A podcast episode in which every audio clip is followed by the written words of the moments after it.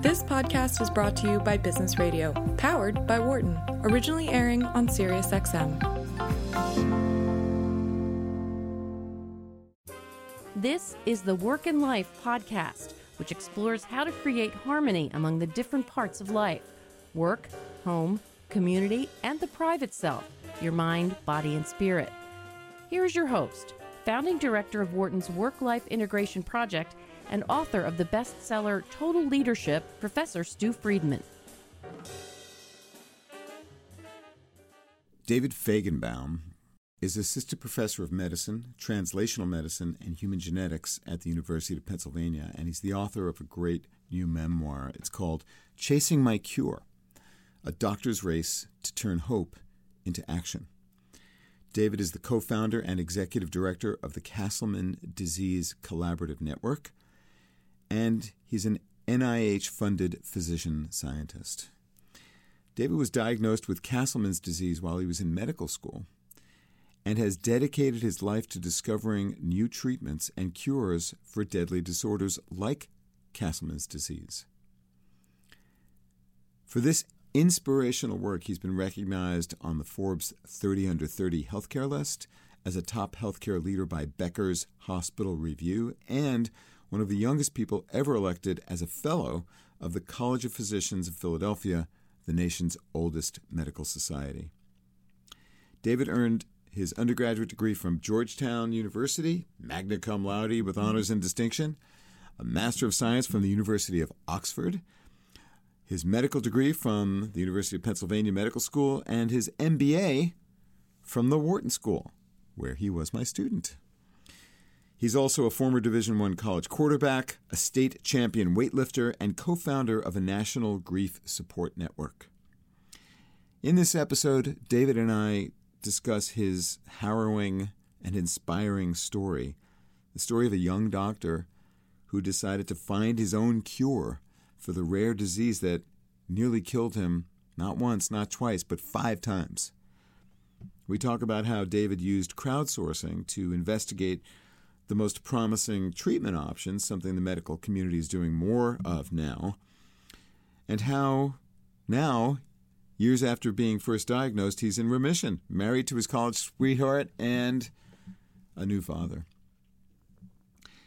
We talk about what it takes to successfully confront the trials every one of us faces, and how to do so with hope, perseverance, and the critical importance of social support. I hope you like the Work and Life podcast, and if you do, I'd so much appreciate it if you would rate, review it on Apple Podcasts or wherever you listen to your podcasts, so others are more likely to find it and enjoy it as well. Now, without further ado, get set to listen to and learn from an inspiring crusader on the frontiers of medicine. It's David Fajgenbaum.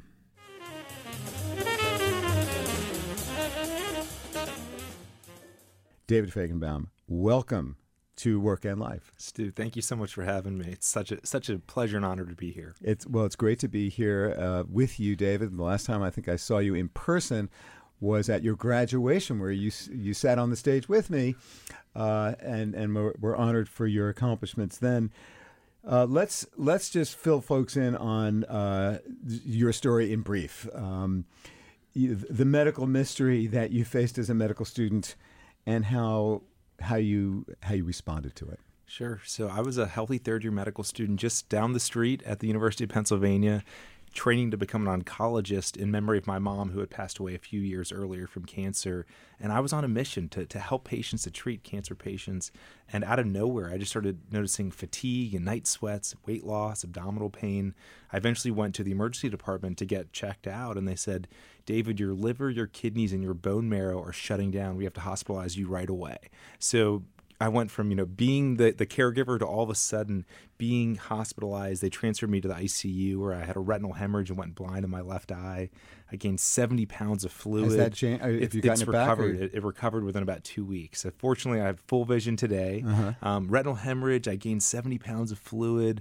I drifted in and out of consciousness. I was actually so sick about eleven weeks into that journey that I had my last rites read to me by a priest because the doctors didn't think I would survive. all with no diagnosis. So here I am literally dying in the I C U without a diagnosis. But eventually I was diagnosed with mm-hmm. this disease, Castleman disease, and chemotherapy saved my life. But unfortunately, this would just be the start of a, a long and, and scary journey. You must have been terrified. Absolutely terrified. I mean, you don't know what it is that's killing you. As a medical student, I knew I, I knew how bad my lab tests were. I knew how sick I was getting, but mm. um, we didn't know what it was. And and I had, you know, being a Penn Med student, I had this kind of um, uh, optimistic view that there must be amazing doctors and treatments and cures mm. out there. I just had to find them. You know, we just had to get there, and, and everything would be great. Um, but unfortunately... So you had a sense of hopefulness about it, which is such an important theme in your work and your life. But uh, you, you, you held that out from the beginning? I did. Early on, I was hopeful, but I was kind of passive in my hope. I, mm. I hoped that someone somewhere would would figure out my diagnosis, that it would figure out a drug for me, and it would kind of appear for me. It was kind of like a, um, a very optimistic view. Um, and unfortunately... Almost a child's view. Almost really. a child's view, right? right? Is that, and I think that it's naive, but but I definitely had this me- mentality as a Penn Med student. I was hearing about treatments and cures coming out every day from Penn. And it's like... In your um, classes. In, in my classes. Mm-hmm. And, and lectures were coming mm-hmm. in, and it's, I, I cured this. We treat that, and you get the sense that like there must be treatments or cures for everything, and if mm-hmm. there isn't a cure yet, it's coming down the pipe. Mm-hmm. And here I was, eventually diagnosed with this awful disease that has been well described by the medical community for sixty years, but wow. there are no F D A-approved drugs. There was no research being done that was promising whatsoever, and it was just so frightening for me to go from this, oh, someone must be doing it, to, to oh my gosh, I'm all alone. All alone. And how many others uh, are struck with this terrible disease? five thousand patients are diagnosed each year in the U S, so it's about as common as A L S, certainly a lot less awareness for Castleman disease than for A L S. But A L S is Lou Gehrig's disease, Lou right? Gehrig's disease, exactly. So there are seven thousand rare diseases. Is it a similar kind of disease? It's, uh, it's different. It's similar prevalence, but the difference is that Castleman disease involves the immune system attacking your vital organs. So your immune system, which is supposed to protect you, um, actually starts attacking your heart, your lungs, your kidneys, and you end up dying from the disease unless you treat it with chemotherapy and you just kill the immune system.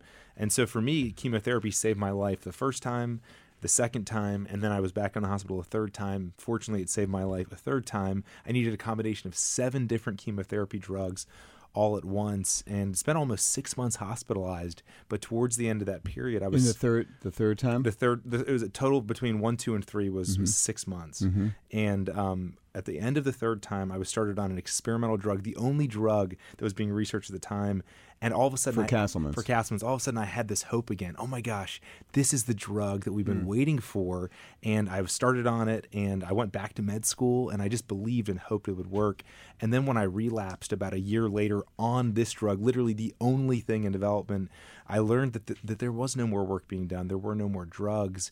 And if I wanted to survive, if I had hope for a future, if I wanted to get married to my girlfriend, I would need to turn my hope into action and to start fighting this disease through research and drug development.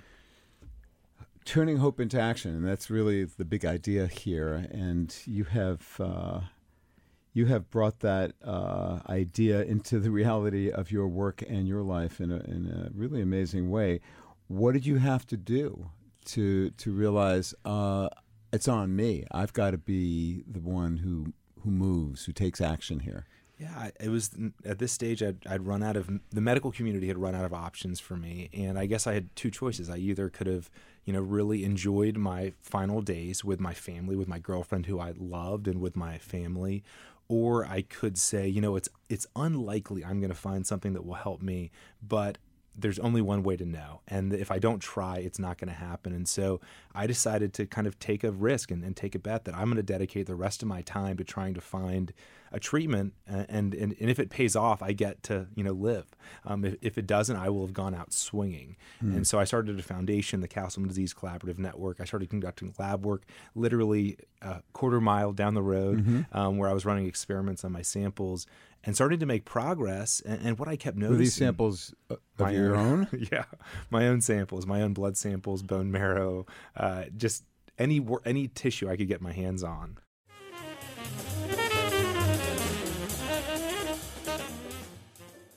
So you started studying your disease since nobody else was. Exactly. No one else was doing it, and I had a hope for a future, so I needed to turn my hope into action. So I was doing research just down the, just down the street, and what I found really early on in my research, I was so surprised that some of the biggest hurdles in the way of progress for, for Castleman disease were not just scientific or medical issues. They were organizational problems. The medical hmm. community wasn't communicating with one another. There was no strategy for what we were going to do to drive forward the science. Everyone was kind of just working on their own, and no one was making any progress. And so that's when I decided to enroll at Wharton and do my M B A. That was your motivation? That was my motivation, to to was to cure out... my disease. Is that, you know, it's kind of funny to think, but it's like my motivation to do an M B A was that I wanted to pick up the tools to be able to get to a cure more quickly. Wow. And did the did that happen? So uh, in in the fall of my first year back in twenty thirteen, um, in the midst of doing research and doing my M B A, I, I had another major relapse. I was back in the hospital for a month. This time for the fifth, this is the fifth time now, mm-hmm. and. Um, Leading up to that, I'd been storing samples on myself in the event that if I if I survived, I wanted to have these samples that I could then study if right. I survived. And chemo saved my life again. At this stage, I was engaged to uh, to Caitlin, my girlfriend mm-hmm. at the time, and um, we were so hopeful that I would make it to May twenty-fourth, twenty fourteen. That was our wedding date. Oh. And um, I, I struggled in the hospital. I I, I No one thought I was going to make it, um, but I survived thanks to chemo. And when I got out of the hospital, I knew I wouldn't make it to our wedding date if I didn't find a drug that could keep me alive. At this stage, I, I said, I, I can't wait for some doctor somewhere to figure it out. And so I went back in the lab j- just down the street. And before- and you're a, you're at the same time, you're a, a student here in the in the M B A program. That's right. Yes, I was here for a month, or sorry, for a semester in the M B A program. But mm-hmm. once I was in the hospital for that month, I went on medical leave. I see. I knew. I said, I, I've got to be all in. Right. You know, right, th- right. There's there's samples waiting in the lab, mm-hmm. and I've literally got a ticking time bomb inside of me. Mm-hmm. And so I spent the next several weeks performing experiment after experiment, and I, and I, what I ended up finding was a drug that was developed thirty years ago hmm. for kidney transplantation, and it had never been used before for Castleman disease that I thought could work based on what I was seeing in the lab. And I shared the data with my doctors, and literally there were no other options. And so they agreed to prescribe it. And I started on this drug, Sirolimus. And now it's been over six years, Stu, that I've been in remission and, uh, and and haven't had this disease come back. So that drug worked? It worked, exactly. How did you figure out that that one might actually, like, what led you to that? I mean, I, this may be going too far down the technical no, path here, no. but, like, where... Just what's what was the big, you know, the insight that there was you thought, a, there, hmm, let me try this. There was a big aha, and I, and I talk about this a lot in, in, in my book because um, there was really this kind of dramatic aha moment, and that was that we'd noticed a couple things in my blood work for a couple years that seemed abnormal, but we didn't know what the connection was. And I performed an experiment where... Um, there's this one communication line in the immune system that helps, you know, you have immune, billions of immune cells all over your body, and they have to communicate with one another. And based on the experiment I did, it suggested to me that the issue was that the communication line between these immune cells was basically turned into overdrive. So it's kind of like if your immune system needs to needs to go into fight mode, it's like there's a fire alarm to say, go into fight mode. Well, in my cells, in the experiments I was running, it suggested to me that that alarm was in, stuck in the on position. And it's called the mTOR pathway, this particular communication line, and there's a drug that inhibits it that's been around for thirty years. You needed to shut it down. I need, so all I found in the lab was that this thing was on, and I knew from... Not supposed to be on. It's not supposed to be on, so let's turn it off. And, of course, it sounds very simple, and it sounds like I must have been like, oh, my gosh, I figured it out. The reality was I said, this is a good lead, mm-hmm. but... I probably weighted at maybe a ten percent likelihood that it really would work. I mean, when you're mm-hmm. dealing with a complicated immune system, you have no idea what's so going to happen. Going on. So you tried it. Yes. And then what? So I tried it, and all I did was focus on, can, am I am I going to make it to May twenty-fourth, twenty fourteen? Am I going to get to my, my wedding? Am I going to get to the church on time, that's as right. they say? Am I going to get to the church on time? Oh, my God. It was probably a synagogue, though, I'm guessing. It's actually a Catholic church. So, oh, okay. So, yeah, so I, I'm, I was raised Catholic. I've got ah. uh, yeah, uh, my last name is Fajgenbaum. I have three Catholic grandparents and a Jewish grandparent. So okay. All right. Um, so my, my uh, wrong inference. Please forgive me. No, no worries. And so we, we made it to the wedding day. And then I, I think about, you know, standing on the altar and saying, "In sickness and in health, oh till gosh. death do us part." And, oh, you're killing and me, that David. moment, just like, it just hit me like a ton of bricks. I mean, the whole day was so happy, but then it's yeah. like, wow, this is, you know, and, and to look at my incredible wife who, um, who has, who literally had stood with me through sickness and in health. And, and I, and I thought to myself, I said, if we can make it through all the in sickness part, I bet we can make it through the in health part. Okay. Wow. Or I hope we can. And, um, it, it's, it, it's just been uh, so amazing. What gave her the strength to uh, stay with you through all that? I wonder, I, I know you're probably just guessing here, but what would you say? I, I wonder as well. I think that we're both very fortunate. We have amazing families. Mm-hmm. And so, you know, when I was incapacitated in the I C U and I couldn't communicate and no one knew what was going to happen, she had her parents, she had my dad, my sisters, mm-hmm. that she could lean on. And so mm-hmm. I think that we're very fortunate to have amazing families. Yes, yes. I think that she also, throughout this whole time, she's been very optimistic. Uh, once I identified this drug, she was just kind of like very confident. I was like, do you think I, I should try it? Like, you know, what if it makes it worse? What if I, she just has been very confident. And I've always said, I wish I was as confident as she was that, you know, the drugs were going to work and that I was just going to make it through. So, you know, I, I imagine that most people confronting anything like this uh, are just crippled by fear and a sense of hopelessness. Yes. Um, In reflecting on your experience and, you know, drawing for, forth the wisdom from this intense life that you've been living, uh, especially these last eight years or so, Not nine years, yeah. Um, what what are the the main ideas that you've drawn uh, that that you want other people to know about in terms of how you were able, I mean, f- coming from a, a strong family foundation, yeah. which there's no substitute for, That's is right. there, right? You So you were, you know, admittedly, fortunate to have yes. that, and your spouse did as well. For, you know, for the many people who don't have that. Mm-hmm.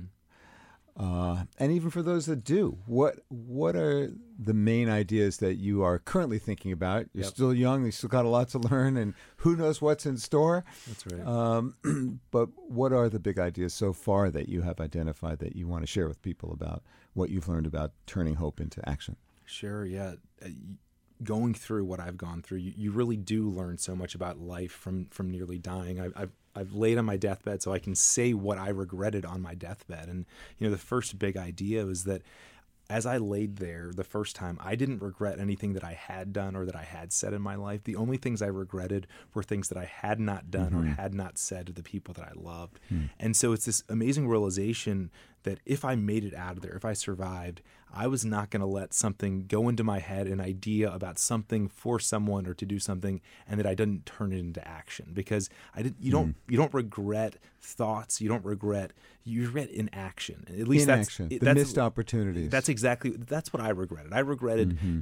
Things that I said that I would do, but I never did. And so I, I think uh, the, the the motto I use is think it, do it. If you think about doing it and it's the right thing to do, then you should do it. Uh, another is this sense of overtime. So um, so did you discover something? I want to stay on yeah, that sure. one for a moment. Um, something about yourself that you think might be more generally applicable about why people don't do it when they think it and they know it's right. What holds, what did you discover? I mean, we talk a lot about this on the show, and of course it's a topic that many people listening, I'm sure, wonder about in their reflective moments. What holds me back from from, you know, expressing the, the love and affection and the, the appreciation, the gratitude, or whatever it is that you mm-hmm. have in your mind that, you know, ought to be said or done? Uh, what did you learn about that? I call it the hobgoblin in the back of my head. And that's basically, for me, it's the the naysayer. It's the, don't worry about doing that. Like, they already know how much, you know, they mean to you. Or mm-hmm. or don't worry about doing that. You know, you've already got enough on your plate. It's kind of, um, at least for me, there have been plenty of times where I, I've thought about doing something to express my love or gratitude or whatever it may be. And I've kind of talked myself out of it. No, not now. Maybe, you know, another time. There's always another time. Mm-hmm. And, and for me, it, it was rarely, David, no, don't ever do it. It was just do it next month or do it in, let them know, write that card in, in a few months. Mm-hmm. Um, well, all of a sudden when you're on your deathbed, you no, don't have those no few months. There's no more chances to do the things that you didn't talk yourself out of ever doing, but now you don't have time to do them. Hmm. So you're thinking, mm, I missed that. Yeah, you know, Caitlin, my, my wife, my incredible wife, we had actually broken up about six months before I got ill. And, wow. And I hadn't fought for our relationship. We we literally sitting next to one another said, if it's meant to be, it'll work out. You know, if, if we're As meant you were to breaking be, up, you mean? Yeah, when we were breaking up six months before before I before I got so sick, it was, you know, if if this if this is meant to be, it'll all work out. You know, we're twenty-five years old, we've got all the time in the world. Mm-hmm. And then there I was six months later, no more time left. And and it didn't look like it was going to work out. And that's where I really regretted. I said, oh my gosh, I thought I had all the time, but I didn't. And, mm. and I don't. So how has that shaped your relationship with Caitlin? It's it's shaped it so much because as soon as I got sick, she started coming to try to visit me. She came to the hospital here at Penn. She came to the hospital at Duke when I was there. She she came to visit me when I was just got out of the hospital after the third time. Mm-hmm. And and we weren't dating at that time because we'd been broken up before right. I got sick. But um but we we loved one another. We knew that we wanted to eventually be together. We just felt as twenty-something-year-olds that, you know, it, it'll work out in the future. And, and of course, going through what I did, it gave us this sense of urgency um, that we didn't have beforehand. And she's amazingly stuck by me throughout all this. Why do you think she did that, David? I think that's, a good, had her that's in a here good question. We should have had her in here. I think it's a great question. I, I trust me, I, I've asked her um, plenty of times. And, and she just always says, you know, I didn't care how long we were going to be together or, you know, how long we will be together. It was what she wanted. And, and you know, it's what she wanted today and what she wants tomorrow. Mm-hmm. And um, and now it's just pieced together to be, you know, many years. So so one of the important insights was to to not hesitate to act on the on the uh, the thoughts and feelings that mm-hmm. you you you have an interest, you have a desire to express. Mm-hmm. Um, there's more to it, though. What, what else? Uh, what What are the other um, major insights that, that have occurred to you as you've reflected on your experience so far? Sure. So an, another is um, an analogy to football. So as you mentioned earlier, I played college football at Georgetown, mm-hmm. and um, I think about overtime. And so you can make a mistake in the first quarter of a football game, and you can make up for it. You know, you, you've got time. But you can't make a mistake in overtime. Every second counts, because if you make a mistake in overtime, the game is over. And there's this heightened sense of awareness when you play in overtime where you're just very intentional. You're not afraid. You're just very intentional. And it's it, because you have a limited amount of time, it makes you kind of it makes you kind of push out all the distractions and focus on just what's in front of you. And so I often say that I, I'm living in overtime. You know, I guess I'm in my fifth overtime now, but really it's this sense that every second counts. And it's really liberated me to feel comfortable to push out the not so great ideas and to focus in on, on mm-hmm. what's really important, because mm-hmm. you don't have time to waste in overtime.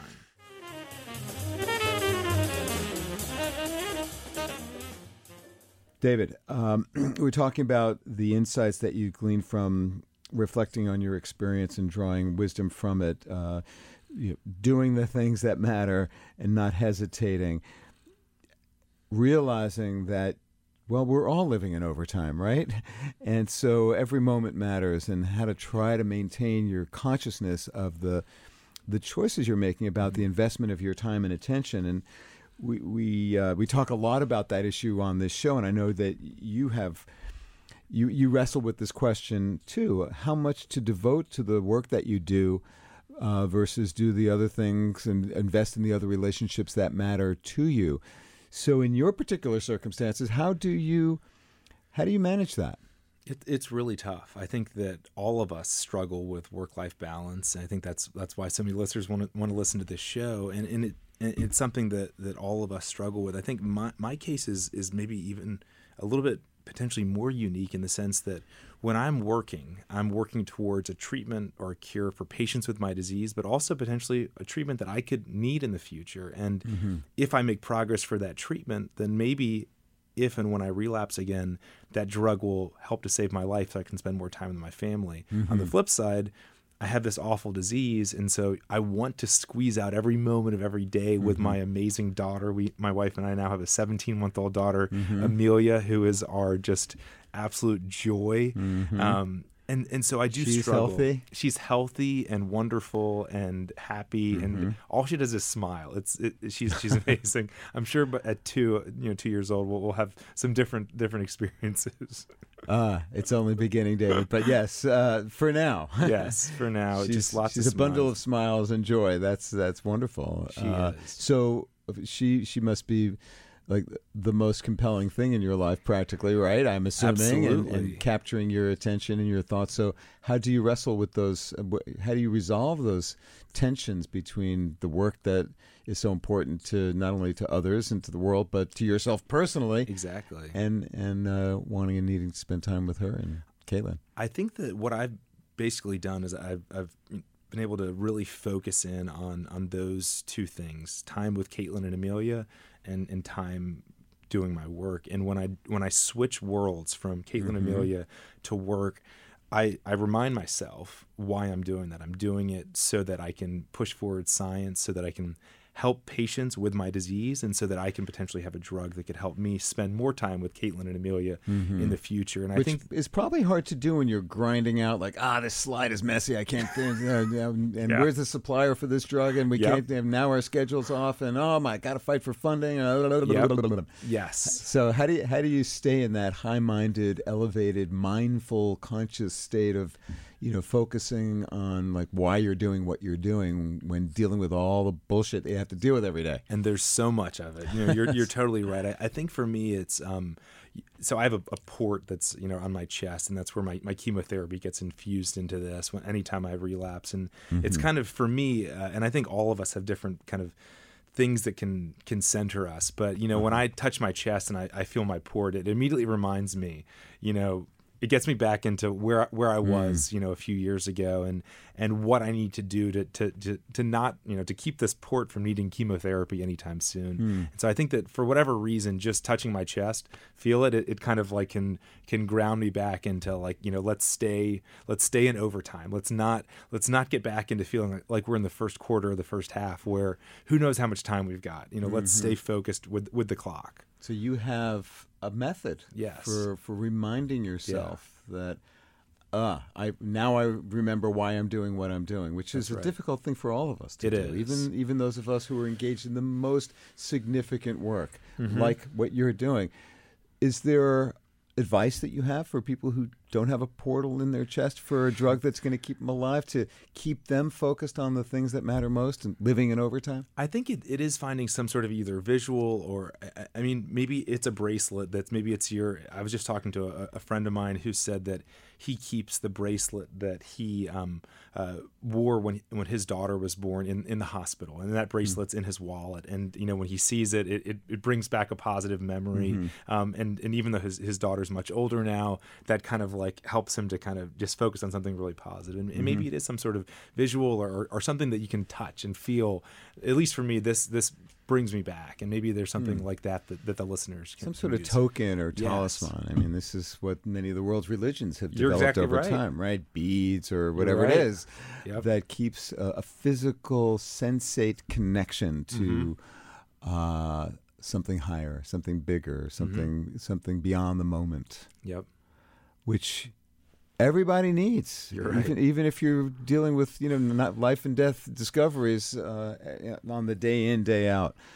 Um, so, you know, you had to get a lot of help from a lot of people mm-hmm. to make it to where you are now. Uh, and I, I know that uh, I'm curious, and I'm sure many listeners are, wanting to know more about what you discovered about how to advocate and to be active. You know, you decided to, I'm going I'm going to try to cure this. I've got the tools. I've got the opportunity. If I don't do it, no one's going to, so I have to.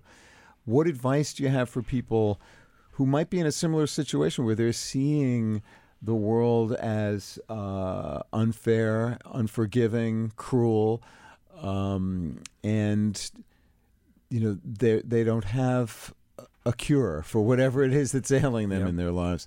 What have you learned about, you know, the psychology of of uh, transforming that sense of desperation and perhaps desolation to to to being affirmative and, and moving and doing what you can?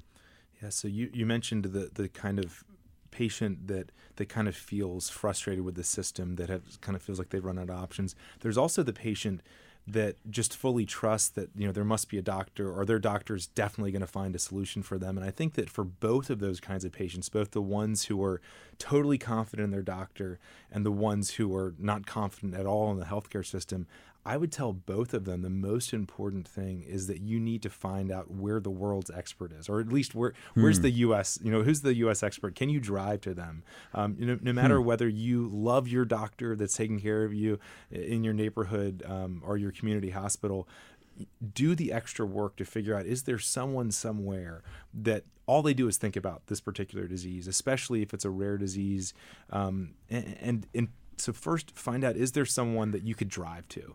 Um, and secondly, which is related to this, you know, will you drive there? Keep fighting and keep advocating. So even when your doctor comes up with, with their plan, uh, I'm not saying to be uh, um, negative, uh, but but but ask a little bit more. Really a push to make sure that this is the right thing for you. And I think that um, a lot of times we can um, have a hard time asking doctors those sort of questions, but I think it's really important to, you know, where is the expert, and if and if I'm with the expert or not, you know, continuing mm-hmm. to push and advocate for yourself. You know, the traditional sort of uh, higher status hierarchical model of uh, of, of doctor-patient relationships in our country, especially. Yes. Uh, inhibits that sort of freedom to advocate yes. and to inquire and to be curious mm-hmm. and to push. Uh, on your own behalf, or on the behalf of, you know, a family member or a loved one who is, you know, who you're advocating for. So how do you overcome that? I remember being terrified. I mean, early on, I remember when I brought up the idea of going to see the world's expert, who happened to be in Little Rock, Arkansas, my my doctor um, basically made me feel as though if I left to go see this other doctor that I wasn't welcome. He didn't put it in those oh, wow. words, but that's how I felt. All right, felt. You want to go to that guy? Yeah, forget it. Exactly. You don't need me. Basically. And, wow. And, and, and, you know, and here you were... a student yeah, in this exactly. university's medical school. Well, and actually, fortunately, this was not a doctor here. Fortunately, it was okay. a doctor at another medical center, oh, okay. thankfully. All right, all right. But it was another great medical center, uh-huh. and, um, and and he basically said, yeah, if, you know, I can do anything that that doctor can do, so why would you need to go there? And I remember being wow. afraid of it. But for me, after going through the third or fourth or the fifth time where my doctors were trying their best, but mm-hmm. they still could barely stop this disease, that's when I realized that um, that sometimes you have to kind of get over the fear that, you know, maybe you'll upset someone, because um, at the end of the day, it's not know, their you lives. Gotta fi- exactly. At the end of the day, it's not their lives. You got to fight for yourself.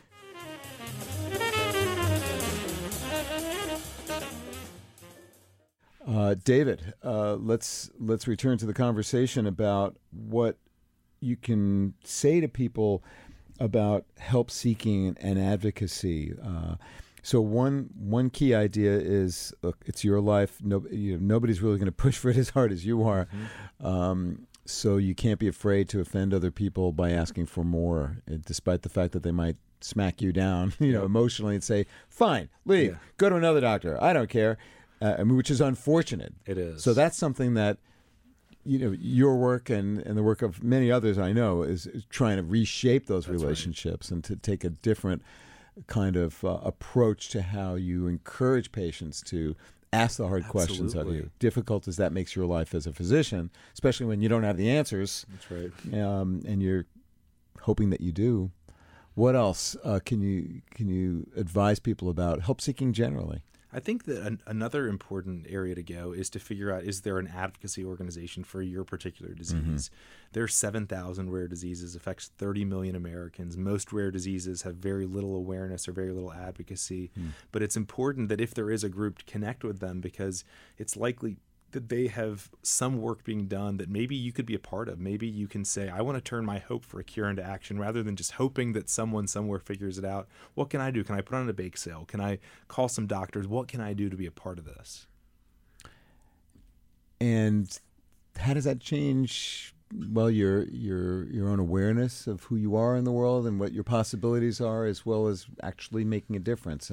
Because uh, you could see people thinking, well, bake sale, really? How's that going to make, how's that going to matter ultimately? Yeah.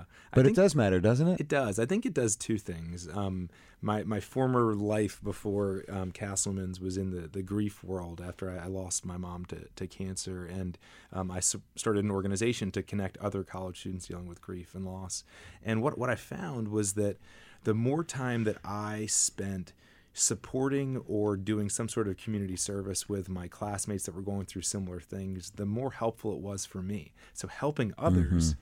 helped me cope. And how did it help you, David? It helped me to feel like all that I went through and all that my mom went through with her cancer, that something positive was coming from what she went through and what I went through. This idea that Um, that something good could come from all this bad made me feel good. That, like, you know, she was an amazing person. She's no longer here, but I can create a silver lining. I can do something that can not find a silver lining, because there, there wasn't a silver lining to find. I can do something to create a silver lining where there was not a silver lining. And that, that to me makes me feel good about the world and, sure. and about my mom. And about yourself. And about myself. And I think that I've... I've and your tr- relationships with other people. Exactly. And I think I've, I've found the same thing in the rare disease world, that um, that you're right. Uh, it's probably unlikely. It, it's a low chance that what happened in my case was going to happen for me, that, you know, I was going to find the drug, that you and me are going to be here in the studio right now, that I'm going to be alive today mm-hmm. to talk about finding a drug. It was much more likely that I was going to try my hardest. I was going to do all the research I could. I was going to raise all the money I could. And then I'd still die. And I was still going to die. And, and I wouldn't have made it. And that's, that's the, the likely scenario. But I wouldn't have considered that a total failure, because along the way, I would have planted some seeds. Mm-hmm. I would have... Um, showed my family that they were worth fighting for. You know, I'm fighting for a cure, not just for me, for, for my, for Caitlin, for, for my family. Um, I would have shown them, you know, how much I cared about them. And hopefully I would have inspired some people along the way. And so I think that um, you're right. You may not get the result that you're necessarily shooting for from the bake sale or from the volunteering for the organization, but you might. I'm here because of the, you might, but you also will, I think, get some other benefits along the way. A sense that your life has some purpose. That's right. right. In in affecting the world in a positive way. And even if it's in a small way, it really does shift how you think about yourself and about uh, and about humanity. That's right. Uh, and perhaps leaves you with uh, fewer regrets when you're you know drawing your last breaths. That's right. And it, it goes back to when we were talking about earlier with hope. You know, early on, I was hopeful because I believed that kind of the right things worked out. Now I'm hopeful because I know that there are things I can do that can help to create the future that I'm hoping for and that others can do. So it's about shifting from this being passively hopeful that someone somewhere will fix it to saying, I here right now, I'm going to do what I can to create that future that I'm hoping for. What else do people need to know about uh, what it takes to overcome, you know, terrible loss uh, and a sense of uh, uh, hopelessness uh, that that we haven't yet talked about? What else do you want to make sure people know about uh, what it means to turn hope into action? I think the power of positivity and humor is really, really important. Um, I immediately think, and I'll make it a, a quick anecdote, I immediately think about when I was in the hospital. I was very sick. I had a bunch of fluid in my belly because my liver and kidneys were not working. And my dad and I went on our first walk in months. It was New Year's Eve twenty ten. And as we passed the family waiting area, there was a gentleman who had been drinking. He was drunk on New Year's. And on our next lap, we had seen he had fallen onto the floor. And so my dad ran over to him and helped him back into his chair. And he looked at my dad and I and he said, "Thanks so much. Good luck to you and your wife." He thought I was my dad's pregnant wife. Nice. And oh, we burst in because you had an ex- because I had such a stomach. Big belly. So he, so he thought I was my dad's pregnant wife, and that could have just broken us. You know, we could have cried, but rather we laughed. Well, especially since your mother is, had died not that long prior, and yes, all the ways in which that was just wrong. All the ways it was wrong, but we laughed so hard, Stu, and and that laughter together in the mm. midst of what could have been a really depressing concept. You know, this guy thinks I'm my dad's pregnant wife, mm-hmm. but finding an opportunity to laugh with the people you love, mm-hmm. that that and, and many experiences like that have been so powerful. Well, that's that's real humanity. Of course, you had the benefit of your father being there. That's right. Right. So again, you had. You had that that good fortune. And as you think to what you want your legacy to be, David, what what, what occurs to you first first of all? I think the first thing, and, and it, it's t- maybe I won't say the first thing, the first two things. Um, I I want the approach that we've taken to research to to spawn and spurn new drugs for, for patients all all over the world. This drug I was I'm on was developed thirty years ago. It's saving my life. I, I want to really push forward this approach of taking old drugs and using them in new ways, because I think there's a lot of cures out there. Hmm. And, and if I can be a part of inspiring that, and that's one of the reasons why I, I did want to share my message through this book. The the other is that I want to be an amazing dad and husband. And um, the two are, are for me, are, are very connected. And um, How's that? And, and I think number one is that as I'm trying to drive forward the science for Castleman's and other diseases, this will help me to be around longer for my, mm-hmm. my wife and, and daughter. But also, um, I, I want I want that to be something that they're proud of. I want I want my my daughter um, to, if I'm not here for for for that long or, mm-hmm. or for however long it may be, I want her to remember that that that you know her dad made a difference in, in health. Hmm. And and how do you think that? How do you hope that that model will influence her and her development and her role in the world and the challenges that she's going to face in a world that is increasingly fragile? I hope that it will um, help her to be resilient. Our, our mutual friend, uh, Angela Duckworth, of course, talks about grit and about the importance of resilience. Mm-hmm. I think that um, probably one main takeaway from, from my story is that um, in the midst of really tough times, you know, digging deep to find that inner grit, to keep fighting, I think is one of the most important things that I can teach Amelia. Um, and that, and as soon as she's maybe old enough to learn these things, I'm going to start it, start to try to teach her. Like what? What's uh, what's top of mind as you think about? I mean, she's probably already picking up, uh, you know, in, intimations of what it means to be, uh, you know, forward-looking, mm-hmm. and to to try to capture the joy of life uh, from from you and, and your wife.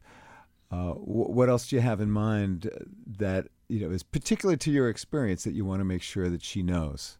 I think that um, that what we're talking about with, you know, finding humor in the midst of tough times and positivity, mm-hmm. during, you know, the good times are good, right? Um, it's it's the bad times that I think that where you really can define who a person is, and you can really um, where you can really have an have an impact. And so, fortunately, Caitlin, Amelia, and I have not had too many low moments um, since she arrived a year and a half ago, mm-hmm. but we will. And I think that, you know, I want Amelia to see how how we, both Caitlin and I, um, how we handle those tough times. Mm-hmm. And, and maybe try to find some positivity in the midst of it, create a silver lining um, that she can see. I mean, this is true for all of us, exactly. Isn't it? Uh, are, are there other uh, points that you want to make sure we make as we're as we're wrapping up here to, to listeners who who might be facing similar kinds of circumstances in their lives, or, you know, uh, might be reflecting on an experience that is in some way resonant with yours, uh, that has occurred to them?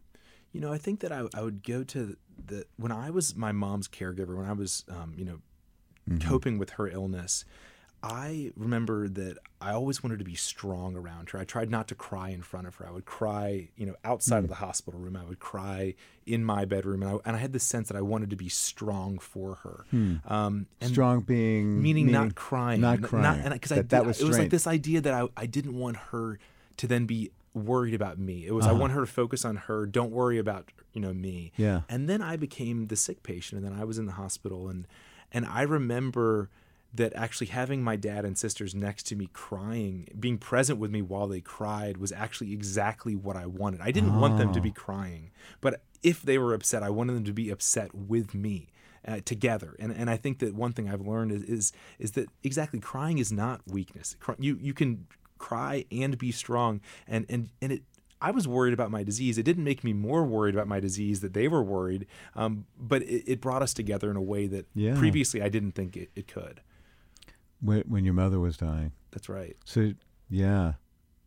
So that's probably something that you regret looking back, right? Absolutely. That you didn't cry with your mom. That's right. You know, it wasn't until two weeks before she passed away that her and I had our first kind of real mm. just breakdown about the reality of what was happening. Mm-hmm. Up until then, it was, I remember I asked the doctor, I said, what's the longest that anyone with her form of cancer has ever lived? And they said five years. I said, well, she's going to live five years in one day. Mm-hmm. And that was how I viewed the world. Hmm. And and with the, and her and I, we didn't, you know, have the tough conversations until it was really at the very end. Hmm. And I think it is important for us to um, t- to go there um, with the people that we love. If you think it, do it. Think it, do it. And, even if it's tears. That's right. And uh, there's almost always something to cry about. That's right. Because life is hard and it presents all kinds of challenges to us every day. That's right. Uh, so to not be afraid of uh, the full range of uh, human emotion and right. is, is something that I think is a, a super important lesson. I really appreciate you taking the time to share your story with us. Uh, tell us uh, a bit more about like what's coming, like what what you're in the last minute or so here. What's what's next on the horizon for your your your professional agenda and how uh, you're hoping to uh, achieve. Uh, Better science and better medicine. Yeah, so we're continuing to drive forward research around the drug that's saving my life for other patients. We know it works in about a third of patients, so we've still got two thirds that we need we need dr- new drugs for. Um, but in parallel, I'm really passionate about this idea of off-label drug use and taking a drug approved for one thing and using it in other ways. Mm-hmm. The medical system is not incentivized to do that. Once something is approved for one thing, we start thinking about developing a new a new drug for the next thing mm-hmm. um, because the incentives just aren't there. And so I, I'm trying to work with the F D A and with pharmaceutical companies to say, look at me, I'm here physically because of a drug that no one ever thought could work for Castleman disease, but no one's going to ever know unless we do the work to figure out mm. what other uses exist for these drugs that are currently available. So how are you pursuing that in brief? So it's it's working with F D A. To, the the biggest way you can do it, and what we're trying is, is through congressional, through passing a law oh. that would actually incentivize taking a drug that's approved for a common disease. And if you could get it approved for a rare disease, you could get an extra six months of patent exclusivity. That, I think, is probably the best huh. way. Today, in our current political climate, it's not very easy to push these sort of potentially bipartisan things through. I see. And so as a result, it's unlikely that's going to happen. So we're trying to think of other ways mm-hmm. beyond true in- financial incentives that we can get people to say, if it's approved for one thing, let's try it for another thing. Well, good luck with that. Uh, and I mean, I mean that not just as a flip, you know, good luck yes, with that, yeah. like forget it, but uh, it seems super important. What's the best place for, for listeners to find out more about your book and the other work that you're doing? So go to chasing my cure dot com. Mm-hmm. Um, you can learn all about the book. You can also um, learn about the work we're doing for many other diseases. The title of the book is Chasing My Cure, but it probably should be Chasing Our Cures, because this isn't just about me and it's not just about Castleman disease. It's really about how do we chase cures for all all of the people out there that don't currently have one. David, thank you again for joining me in the studio. Uh, really appreciate it. Oh, thank you so much for having me, Stu. This has been great.